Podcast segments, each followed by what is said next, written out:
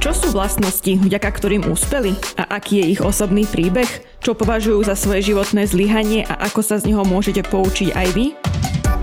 Moje meno je Simona Gulišová a tieto otázky zodpovieme v podcaste Forbes 30 po 30, ktorý vám prináša magazín Forbes Slovensko a generálny partner nielen najnovšieho rebríčka, ale aj ďalších inšpiratívnych príbehov v tomto podcaste spoločnosť Tatra Banka. Mojím dnešným hostom je Milan Kovačič, aktuálny CEO spoločnosti Cosmic Latte, ktorá zastrešuje chod dvoch datingových aplikácií. Startup s naozaj originálnym názvom vznikol pod krídlami známeho českého štúdia STRV a Milan do jeho čela zasadol zhruba pred rokom, keď opustil našliapnutú kariéru konzultanta z McKinsey Company. Odvtedy sa z datingových apiek Search a Zoe stali globálne úspešné projekty využívané ľuďmi z LGBTQ plus komunity. Tým okolo Milana riadi svet zoznamiek zo svojho pražského sídla, no vďaka ním sa ľudia stretávajú aj v krajinách ako USA, Južná Korea či Tajvan. Pod jeho vedením sa im podarilo zvýšiť rast o desiatky percent a teraz majú milión aktívnych užívateľov mesačne. Aktuálny člen rebríčka Forbes 30 po 30 navyše štúduje umelú inteligenciu zameranú na biznis na Oxfordskej univerzite, kde je jedným z najmladších štipendistov. Venuje sa akademickej debate, je niekoľkonásobným držiteľom titulu najlepšieho debatéra v Česku a na Slovensku a v tejto oblasti sa venuje aj vzdelávaniu mládeže.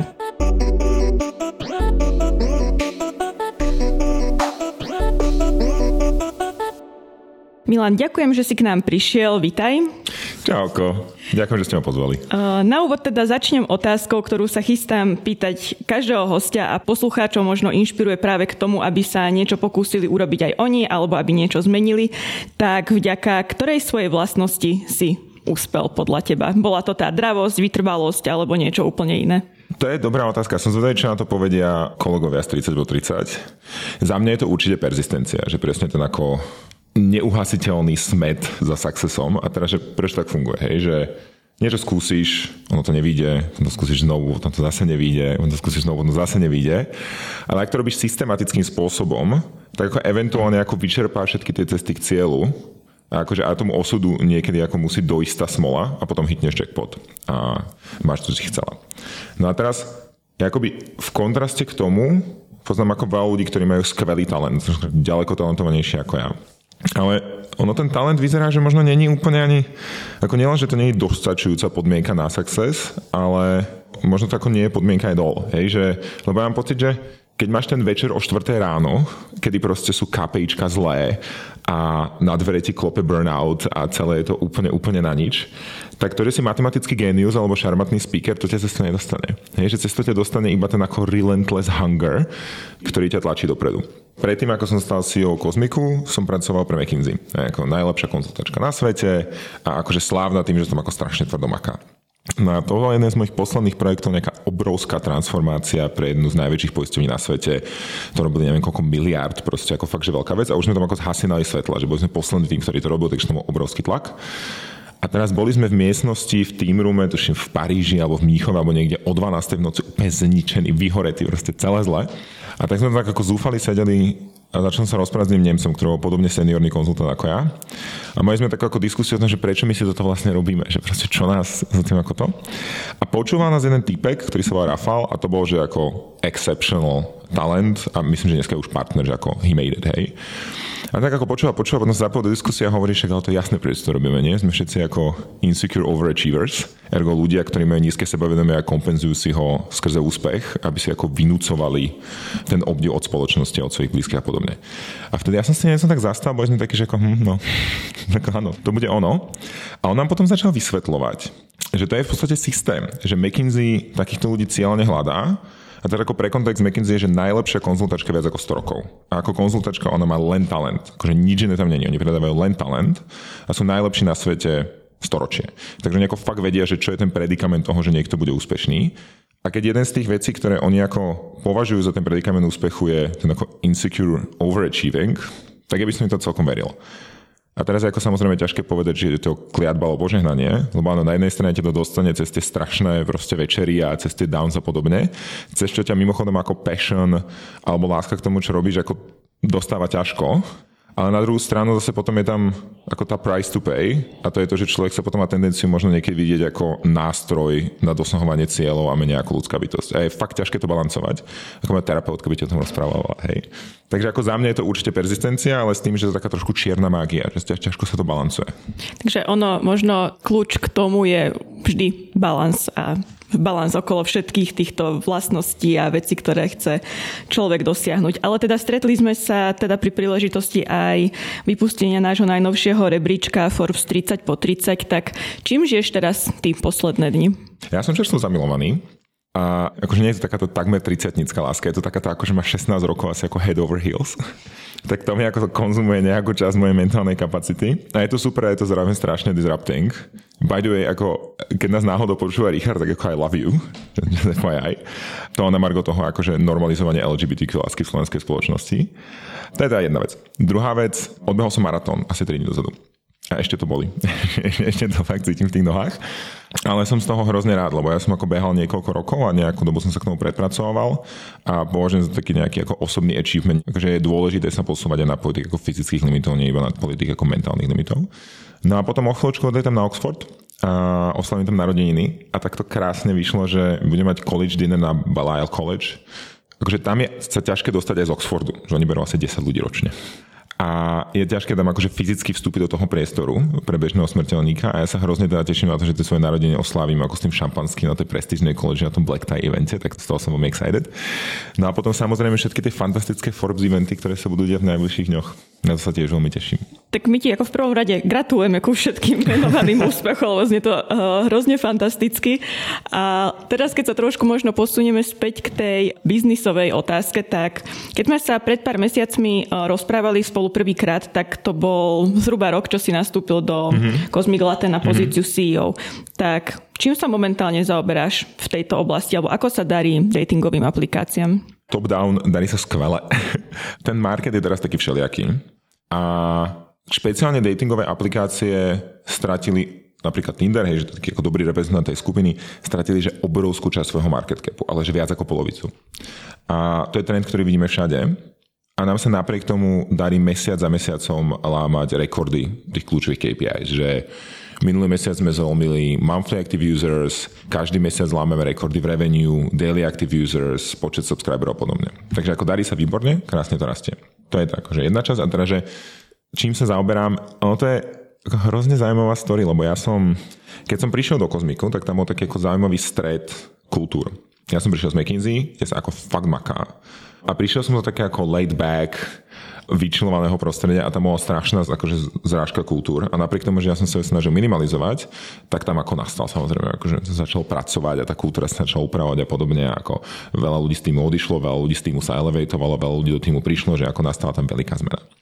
A teraz ako ten tým je nastavený dobre a už ten push nevychádza iba odo mňa, ale akcelerujú to všetci. Hej, že napríklad ako leadership tým, ktorý tam mám, tak ten akože ako pušuje sám o sebe. Už tá noha na pedáli už neprichádza iba odo mňa, ale ako viacerí ľudia ako pridávajú ten plyn.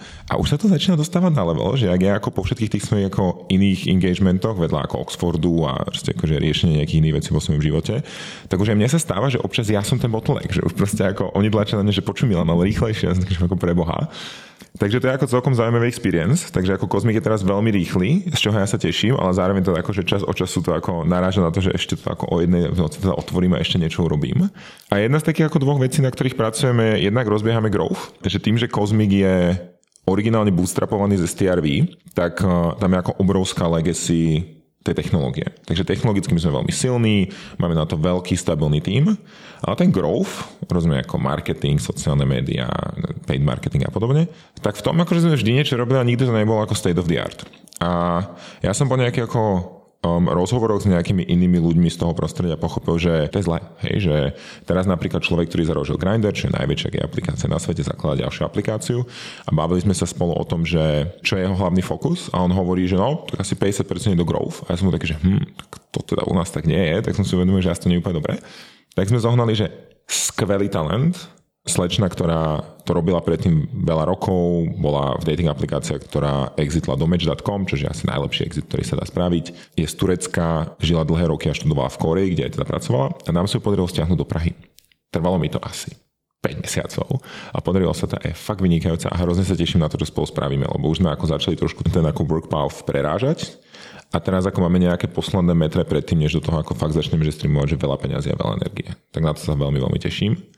No a druhá vec je AI, že ako je to obrovská téma, ja to, to je štúdium na Oxforde Artificial Intelligence pre leadership a z toho som ako neuveriteľne, neuveriteľne excited, že tam ako už sme deployovali nejaké malé use cases, napríklad content moderation, že, že nám sa uploadne 10 tisíc, 20 tisíc obrázkov denne na našu platformu a robí to manuálne tak ako ošemetné, lebo to trvá dlho. A spravili sme umelú inteligenciu, ktorá to robí za nás, ktorá ako hovorí, že dobre, tak na tomto obrázku je buď to nejaká nahota, alebo je tam, ja neviem, nejaká violence, proste tam neviem, krv alebo niečo také, tak to nepomolujeme a katlo to cenu asi na polovicu a zrýchlilo to 98%, proste šialene to zrýchlilo ten proces. Takže tam tá pozitívna skúsenosť s tým a už pracujeme na tom, aby sme vedeli dynamicky robiť scénu, už pracujeme na tom, aby sme vedeli verifikovať profily pomocou AI, chatbot sa nám vyvíja, takže ako fakt chceme, aby AI bola jedna z tých ako vecí, ktorá nás bude diferencovať na trhu. Tak to sú teraz také ako, tešíme sa z toho rastu a rozbiehame growth a púšťame tie AI use cases. Keď sa trošku vrátim o jeden krok späť, tak ma teda zaujalo, ako ste našli svoju už teda súčasnú kolegyňu, ktorá pracovala v Koreji.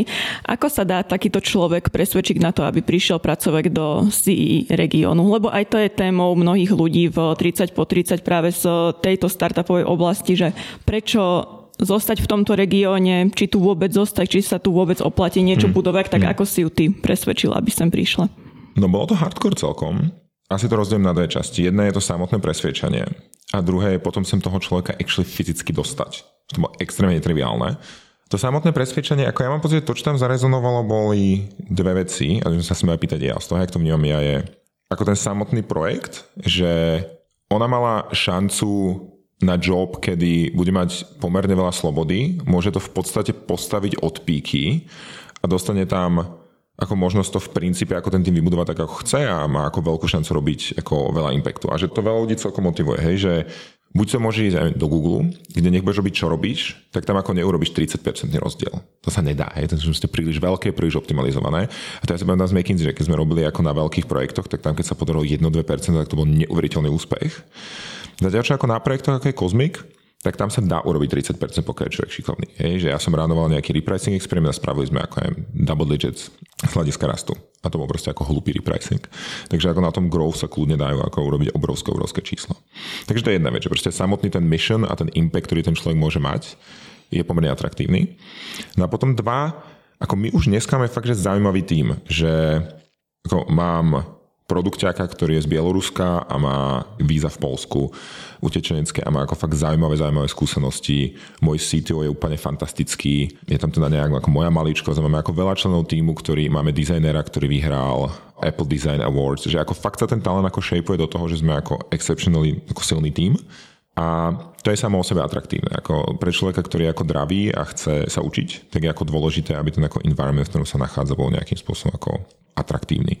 No či ako za mňa podľa mňa ako atraktivita ten mission a potom ten tým samo o sebe boli podľa mňa tie hlavné veci, ktoré presvedčili.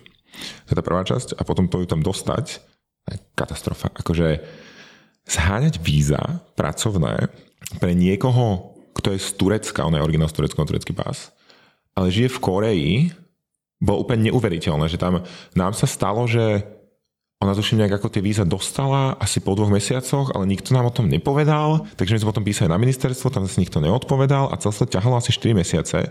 Že sme teda prišli na to, že tam bol proste nejaký problém v tom, že niekto poslal list niekam inám a proste ten setback bol dvojmesačný, čiže ako veľa v timeline ako biznisu, ako, ktorý, ako neviem, startup alebo scale-up. Hrozne som z toho bol frustrovaný, že ako proces sám o sebe bol hrozne painful.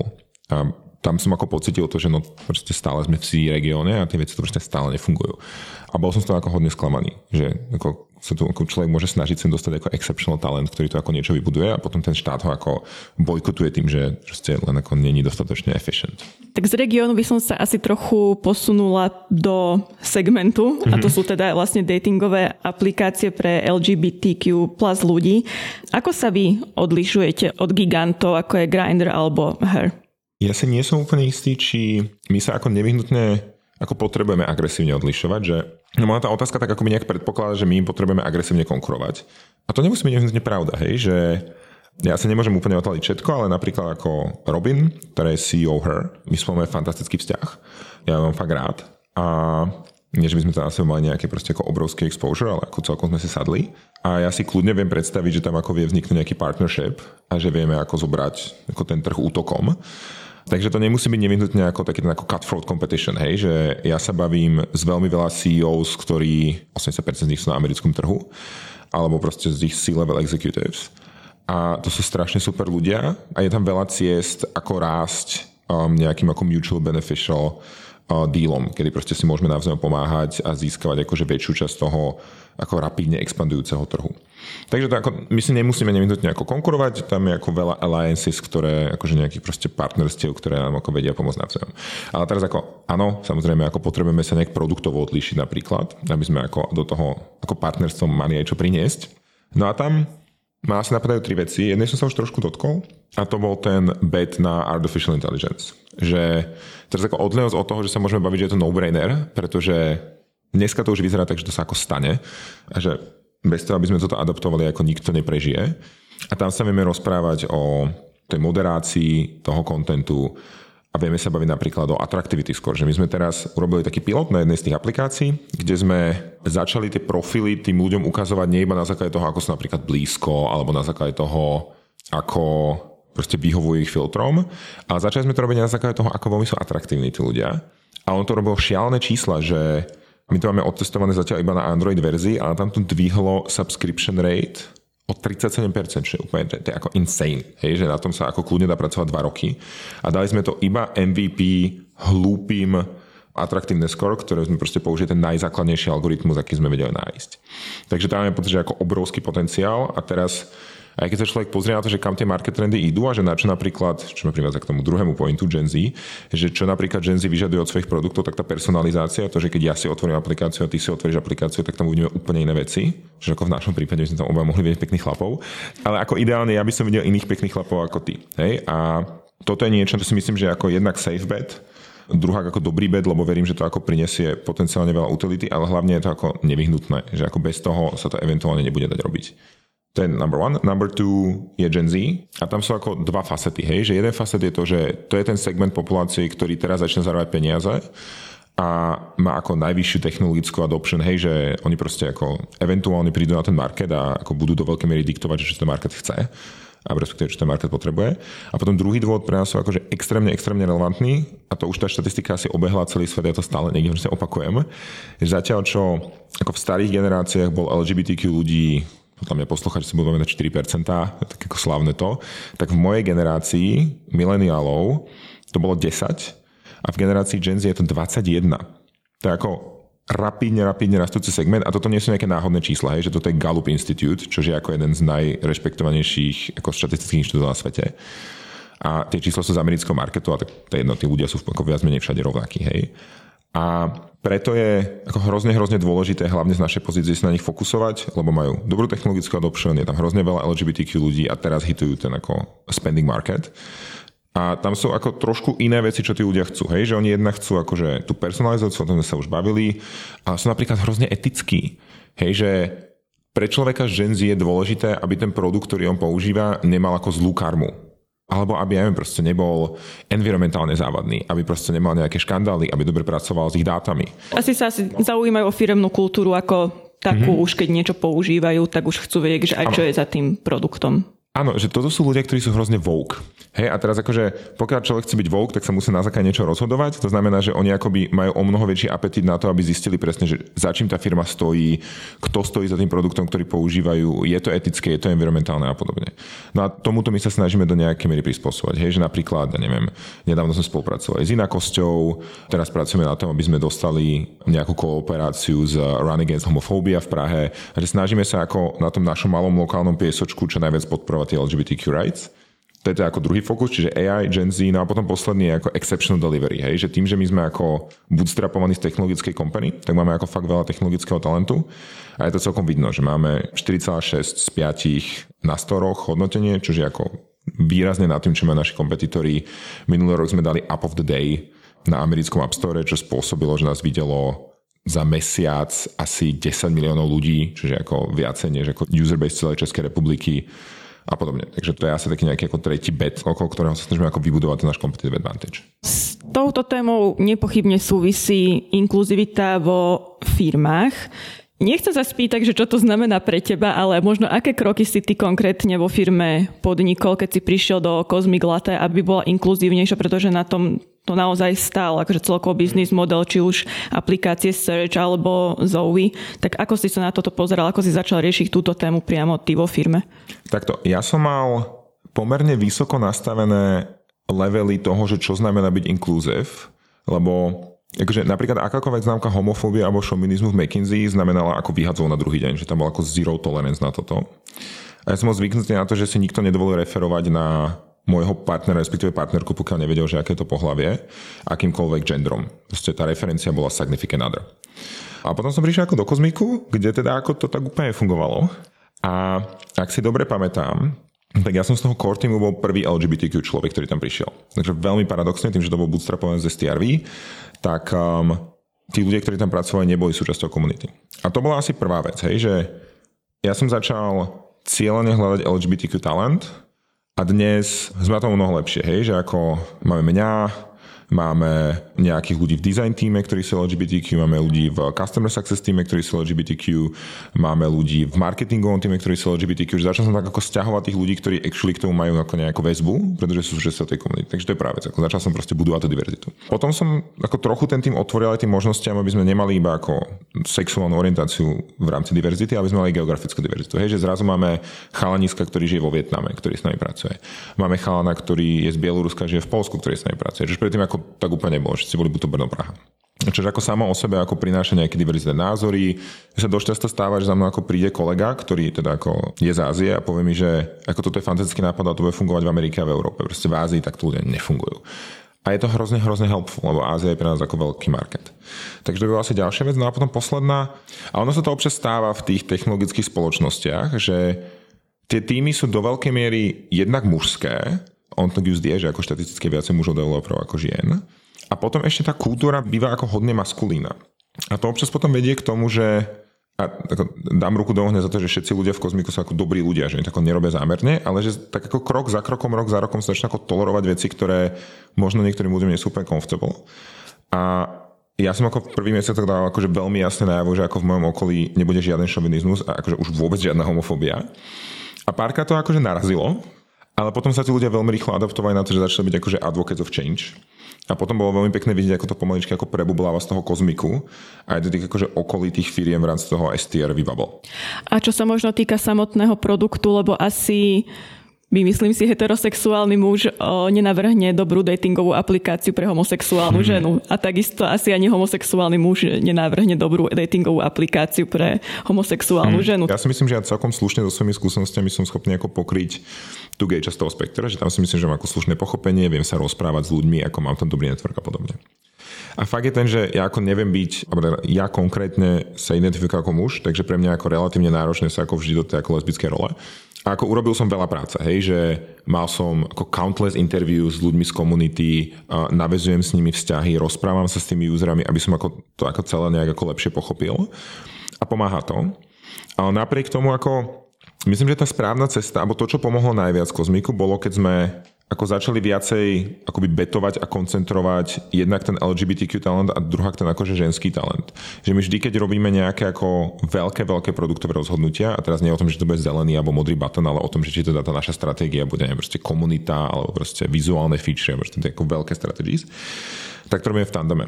A tam sa ukázalo veľmi ako nápomocné pozvať čo najviac kolegyň, či už to sú alebo nie sú súčasťou LGBTQ komunity. A napríklad ako niektorí ľudia z design týmu, ktorí teda ako sú z LGBTQ komunity, hodne, hodne pomáhajú, pušujú toto. Takže ako dávať hlas tým ľuďom, ktorí na to majú ten know-how a pozývať ich na tie meetingy, aby tam hovorili svoje názory, aj keď ako oni hodne často sú ako na začiatku diskusie neintuitívne a ja tomu ako nerozumiem a veľa ľudí tomu nerozumie, tak na konci diskusie sa ukáže, že áno, že to je presne ono, alebo proste spravíme nejaký ako kvantitatívny research a tam sa ukáže, že z toho vychádza presne to, čo oni potom hovoria. Takže ako tú gay časť ja si pokriem viac menej a vzhľadom na to, že je tam len jeden CEO, tak ako tú LBTQ časť potom pokrieme presne tým, že sa snažíme ako elevatovať ten ženský a ženský LGBTQ talent. A ako funguje to skvelé, ale máš pravdu. Proste keď chceme urobiť dobrú lesbickú aplikáciu, tak to musíme dať do rúk ako ľuďom, ktorí proste sú súčasťou tej komunity a rozumejú tomu, lebo s tým osobnú skúsenosť. Už mám takú záverečnú otázku v tejto hlavnej časti, tak už si spomínal teda aj svoje postgraduálne štúdium na Oxforde, ale možno približ teda, ako prepájaš, lebo ste posadení v Prahe, ty študuješ na Oxforde, tak ako prepájaš tieto svoje dve úlohy, byť CEO firmy na jednej strane a na druhej strane študovať postgraduál? Je to celkom drsné, no. Akože jednak to má v sebe ako inkorporované to, že musím hrozne veľa lietať. Na tom Oxforde ja tam nemusím byť fyzicky stále. Ten postgraduál je nastavený tak, aby ako sa to dalo zvládať pre ľudí ako som ja že tam je ako 50 executives v jednej miestnosti, ktorí proste spolu riešia nejaké problémy, majú spoluprednášky a podobne. Ale ako napriek tomu je to challenging, hej, že ja som napríklad nedávno odozdával assignment a to bolo fakt drsné, že proste som ako utekal z meetingov ešte tam rýchlo ako niečo robiť s tými niektorými ako grafmi a paragrafmi a podobne, pretože som to ako konečne submitol. Takže ako to len ako disclaimer, že je to celkom ako drsný effort. Ale teraz Oxford, že je najlepšia škola na svete, oni to robia skutočne ako šikovným spôsobom a robia ten program tak, aby tie ako benefity toho štúdia boli priamo nalinkované na tú firmu. Že ja som napríklad teraz mal ten svoj prvý veľký assignment, ktorý ukončil ten prvý blok a to nebolo nič ako teoretické, to bolo vyloženie o tom, že Zober si svoju firmu, zober si nejakého vášho veľkého kompetitora a zanalýzuj artificial intelligence readiness týchto dvoch spoločností a vysvetlí, že čo sú teda tie ako next steps na to, aby sme ako zavreli tie gaps tej firmy, ktorá je tvoja. Že to je niečo, čo by bolo ako ideálne urobiť aj bez toho, aby som ako bol na Oxforde, ale tým, že som ako na Oxforde a mám prístup k všetkému tomu knowledge, môžem sa rozprávať s tými expertami, môžem proste chodiť do tých ich neuveriteľných knižníc, čítať tam všetky tie ako publikácie a diskutovať to s tými profesormi a tak, tak mi to umožňuje akoby tú analýzu urobiť skutočne dobre, plus na dostať feedback od niekoho, kto je ako fakt, že ako leading expert v tom fielde. Takže ako v konečnom dôsledku tak ako ide ruka v ruke, že mám pocit, že čokoľvek, čo urobím na Oxe, tak potom môžem ako zobrať a ako posnúť to na Confluence Kozmiku a začať to používať ako proste nejaký vstup do našej stratégie alebo na nejaký proste timeline toho, ako implementovať tie artificial intelligence use case a podobne. Až napríklad ja som robil ten ako výskum a hľadal som tie gaby medzi nami a Tinderom a to bolo hrozne konštruktívne, lebo za z toho ako vypadlo veľa problémov, ktorých sme tak ako úplne nevedeli, že ich máme ale hlavne to ako potvrdilo to, čo my sme intuitívne vedeli, že je náš najväčší problém a zrazu to ako tak revitalizovalo ten tým, že sme si povedali, že no dobre, tak ako toto je skutočne problém, proste toto Milan ako dokázal na nejakých dátach, tak poďme proste do toho fakt ako investovať čo najviac energie môžeme, lebo zrazu to není len také niečo, čo intuitívne cítime, ale zrazu je to proste hardcore preukázané, zbenchmarkované voči našim kompetitorom. Takže to je fakt, ako to je jedna vec, ktorá je hrozne super, že ako to prepájanie je ako inkorporované v dizajne toho programu. No a potom to má ešte také tie softové efekty, že napríklad jednak má to ako núti vidieť tie benefity toho AI, lebo keď človek ako niekoľko dní počúva o tom, že ako úžasné veci sa dajú robiť, tak eventuálne ho to inšpiruje. Za druhé to potom má tú ako temnú stránku, že mi to ukazuje, že ako ďaleko od toho sme v niektorých veciach a že kde sú tie ako medzery, ktoré potrebujeme uzatvárať. A tým, že je to ako veľmi hands-on, tak um, mi to potom ako dáva nejakú cestu, ako sa s tým vysporiadavať.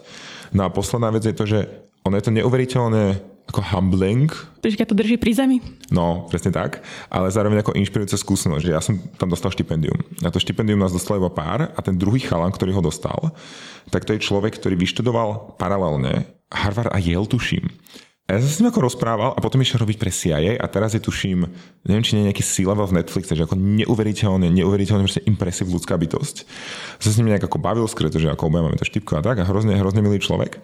A si potom ako človek uvedomí, že no, že, ešte je akože fakt na čom pracovať, lebo tam ako všetci v tej triede sú ako neuveriteľne úspešní a tým, že sú všetci veľmi starší, tak je to veľmi proste príjemné vidieť, že ešte je tam proste ako veľa stepov, ktoré sa dajú achievnúť a veľa vecí, ktoré sú zaujímavé, na ktorých sa dá pracovať. Takže ako, ľahko sa to prepája, je to obrovská inšpirácia, zároveň mi to ukazuje tie ako aplikácie, ktoré môžeme mať a tí ľudia sú proste úplne skvelí na to, aby to človeku ako dávalo tú ďalšiu energiu, aby mohol ísť dopredu.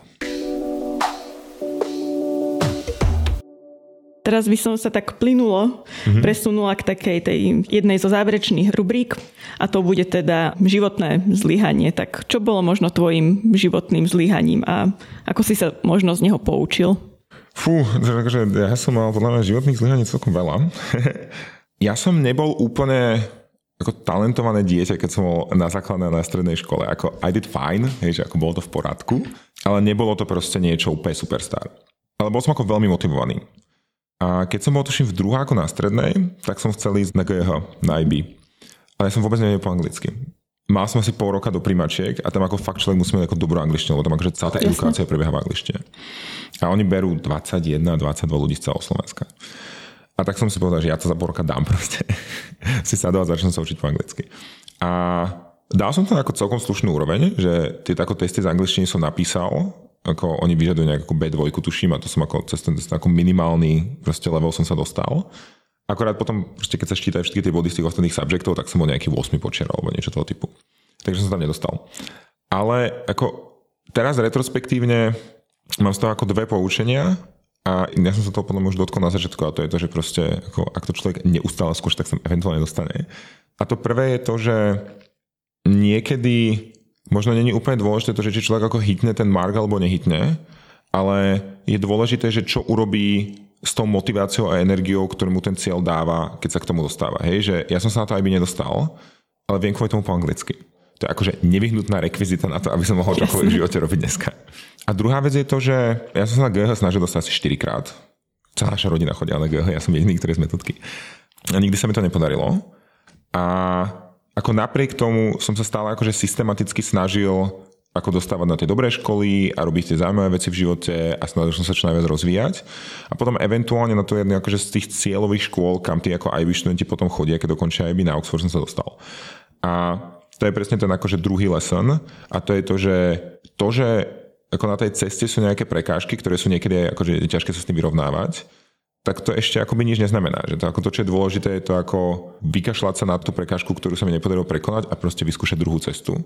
A že ako ju s tým procesom eliminácie tam človek jednoducho jednoho dňa dostane. Pretože raz proste tú cestu hitne, aj keď je akokoľvek proste unlucky, aj keď má akokoľvek smolu, tak pokiaľ to robí systematicky a pokiaľ sa poučuje z tých past mistakes, z tých predchádzajúcich chýb, tak vždycky nakoniec sa k tomu cieľu dostane. Takže to by bolo asi nejaké moje tak ako early life zlyhanie.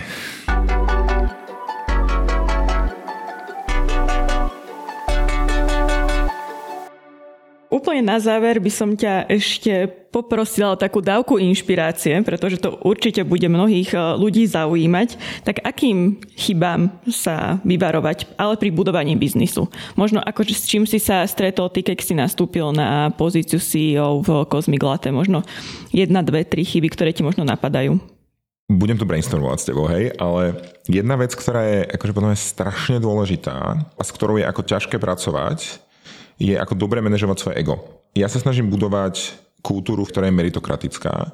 To znamená, je mi úplne jedno, kto si, pokiaľ máš ako dostatočne silné argumenty a ideálne pokiaľ máš data na to, aby si preukázal svoj point, tak um, kedykoľvek môžeš ako prepísať moje rozhodnutie. Hej, že ja keď tvrdím niečo na meetingu a príde niekto a povie mi, že ale pozri sa, tu sú proste dáta, ktoré ukazujú niečo iné, tak ja ako vždy sa snažím miltnúť a vždy sa snažím tých ľudí počúvať a vždy sa ako vzdám toho svojho pointu, pretože v konečnom dôsledku ako ten data-driven decision making, to rozhodovanie sa na základe tých ako datových výstupov, je to, čo je pre tú spoločnosť dlhodobo najlepšie, pretože to ako validuje to, že robíme tie správne kroky. Čiže ako prvá vec je asi ako nebyť taký ten tyranický líder, ktorý akože za každú cenu presadzuje svoj názor, ale skôr byť meritokratický a snažiť sa ten svoj názor presadzovať v tom ako otvorenom boji pomocou tých dát, pomocou tých argumentov a podobne. A potom, a to bude asi veľmi ako špecifické pre mňa, ale ja som ako pomerne ako motivovaná ľudská bytosť a ja som pomerne nechcem povedať nekompromisný, ale ako mňa to baví, ako tú motiváciu tak ako nejak rozširovať okolo seba, hej. To znamená, že ja som ten človek, ktorý sa spýtam, že ako dlho to bude trvať, ty mi povieš, že do štvrtka, ja sa spýtam, že prečo to nemôžem mať ako po obede. Lebo sa mi to zdá, že by sa to musí, dá sa to spraviť do obeda, nie? A to, že ako ty máš ďalších 20 vecí na stole, to tak ako nejak zvyknem ako omitovať. A ako nejaká časť tejto energie je určite konštruktívna, lebo ako mať tu ako nohu na plyne je dôležité. Ale treba s tým ako pracovať opatrne, že ako nepreháňať to s tým tlakom na ten tým. Mne sa to darí ako tak regulovať, ale už som mal aj ako feedback sessions, kde som ako počúval, že niektorí ľudia, ktorí pre mňa pracujú, sa napríklad boja pýtať veci. Alebo som mal feedback sessions, kde mi bolo vysvetlené, že niekedy pôsobím hrozne ako harsh a to je ako presne cez že ako mám tú energiu, chcem to robiť teraz a ako neviem to asi možno úplne odkomunikovať tak, aby to ako neznelo úplne zastrašujúce. Že to je ako druhá vec, že ako je super mať veľa energie a super mať push, ale treba ako si uvedomovať to, že ako tí ľudia, s ktorými ako pracuješ, majú niekedy deti, majú svoje vlastné životy, môžu byť unavení, môžu mať ako zlý deň a tým pádom ako ten bed na tú empatiu je podľa mňa hrozne, hrozne dôležitý. No a potom ešte mi napadá tretia vec a to je to, že je strašne dôležité, hlavne ako v tých startupoch a scale-upoch, sa nebať ako kill your darlings. Že proste spravíš zlé rozhodnutie, v tej sekunde, keď sa ukáže to zlé rozhodnutie, povedať to, som idiot, I should have known better, spáliť to a začať od znovu. Že my sme napríklad takto sa snažili budovať umelú inteligenciu v aplikácii, ktorá by nám pomáhala ako filtrovať tie fotky, aby sme boli schopní vylúčovať to nahotu a podobne. A investovali sme do toho pomerne veľa kapitálu, pomerne veľa času toho týmu. Ukázalo sa, že to neperformuje dobre, vyhodili sme to, nahradili sme to Amazonom, poučili sme sa, že vždycky musíme najprv veci kupovať, než ich sami stávame. A to je potom ako tretia vec, ktorá je hrozne dôležitá. A to sa trochu viaže na to ego, že ako nedržať sa veci iba preto, že som to rozhodnutie spravil ja, ale proste nebáť sa povedať, že Luke, bola to chyba, poďme sa z toho poučiť, poďme ďalej. A potom ako v long terme to buduje voči tomu lídrovi väčší rešpekt, ako keď proste sa snažíme tomu týmu predať, že sme neumilní. Čiže to by boli asi také tie ako tri veci. Takže pracovať správne s egom, byť empatický voči svojmu týmu a akože fail fast a učiť sa zo svojich vlastných zlyhaní. Milan, super, ďakujem ti veľmi pekne za inšpiratívne slova a aj za to, že si sa podelil s nami o tvoj príbeh a že si nás navštívil a budeme sa tešiť na ďalšie interview. Ďakujem krásne, ďakujem za pozvanie a veľmi sa teším na Force Party a na všetky ďalšie nejaké ako spolupráce, ktoré spolu budeme robiť.